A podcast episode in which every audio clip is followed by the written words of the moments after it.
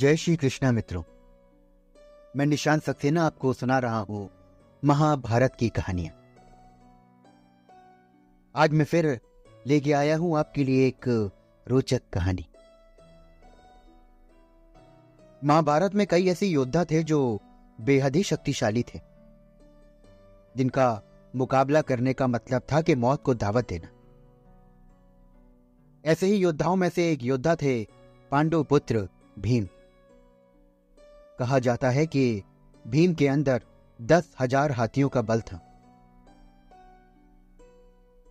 लेकिन क्या आप जानते हैं कि साधारण से मनुष्य की तरह दिखने वाले भीम के अंदर इतनी शक्तियां कहां से आईं? तो आइए मैं आपको सुनाता हूं इसके पीछे की कहानी।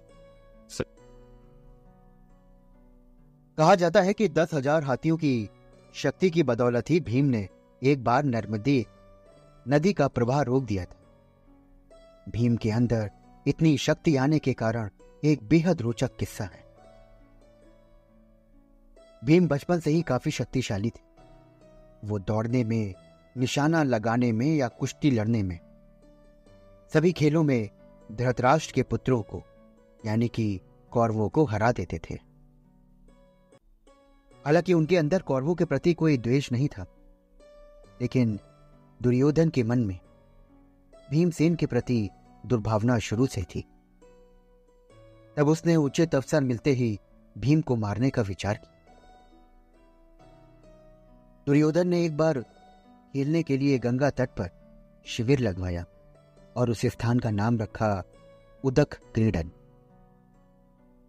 वहां खाने पीने से लेकर खेलने कूदने तक की सारी व्यवस्थाएं की गई थी।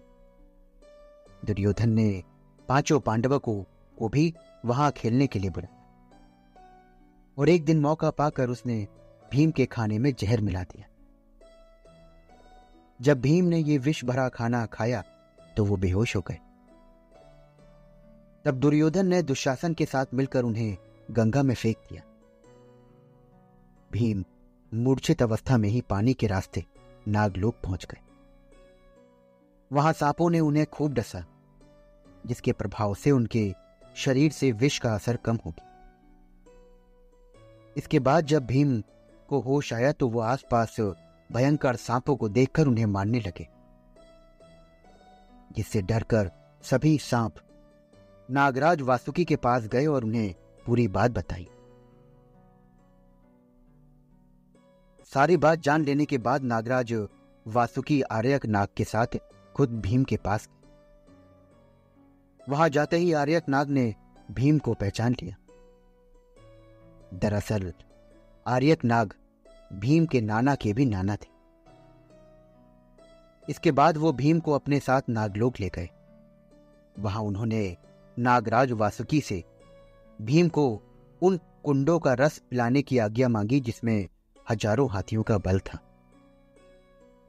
और बाद में नागराज वासुकी ने इसकी आज्ञा दे दी और तब भीम ने आठ कुंडों का रस पिया और वो एक दिव्य शैया पर सो गए। नागलोक में भीम आठ दिनों तक सोते रहे और जब वो जागे तो उनमें दस हजार हाथियों की शक्ति आ गई थी। बाद में वो हस्तिनापुर पहुंचे और माता कुंती और अपने भाइयों को दुर्योधन द्वारा उन्हें विष देकर गंगा में फेंकने और नागलोक में जो भी कुछ हुआ सारी बातें बताई। तब युधिष्ठिर ने भीम से कहा कि वो ये बात कभी किसी को ना बताए।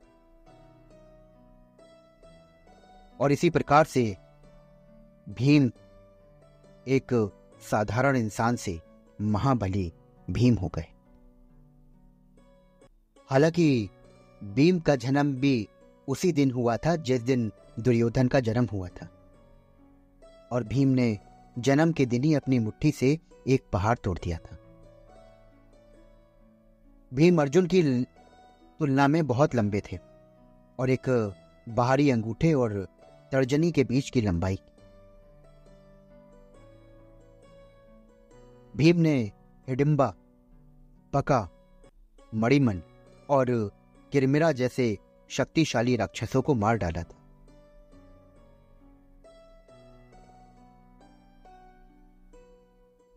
भीम ने द्रौपदी से पुत्र प्राप्ति के लिए सोम को संतुष्ट करने के लिए एक हजार यज्ञ किए और भीम के पुत्र द्रौपदी के माध्यम से सुत सोमा नामक नाम से इस दुनिया में जन्म लिया। भगवान कृष्ण के निर्देश पर राक्षस जो मारा गया था वो बिंदु झील से लाकर उन्होंने भीम को गदा प्रदान करी। भीम गदा दुर्योधन की गदा से डेढ़ गुना भारी थी। भीम ने कुबेर के बगीचे के पास हनुमान जी से मुलाकात करी और उनसे चारों युग अर्थात सत्य, त्रेता, द्वापर और काली के आचरण के बारे में पूछा था। तो मित्रों, ये थी महाबली भीम की कहानी और उनसे जुड़े कुछ रोचक तथ्य। आशा करता हूं कि आपको ये कहानी बेहद मजेदार लगी हो। अगर आप महाभारत की ऐसी और भी कहानियां सुनना चाहते हैं तो मेरे चैनल को फॉलो करिए और इस पॉडकास्ट को जितना ज़्यादा से ज़्यादा हो सके शेयर करिए, क्योंकि ये कहानियां जोड़ती हैं आपको आपके संस्कारों से। मैं फिर मिलता हूं आपसे एक और कहानी के साथ। जय श्री कृष्ण।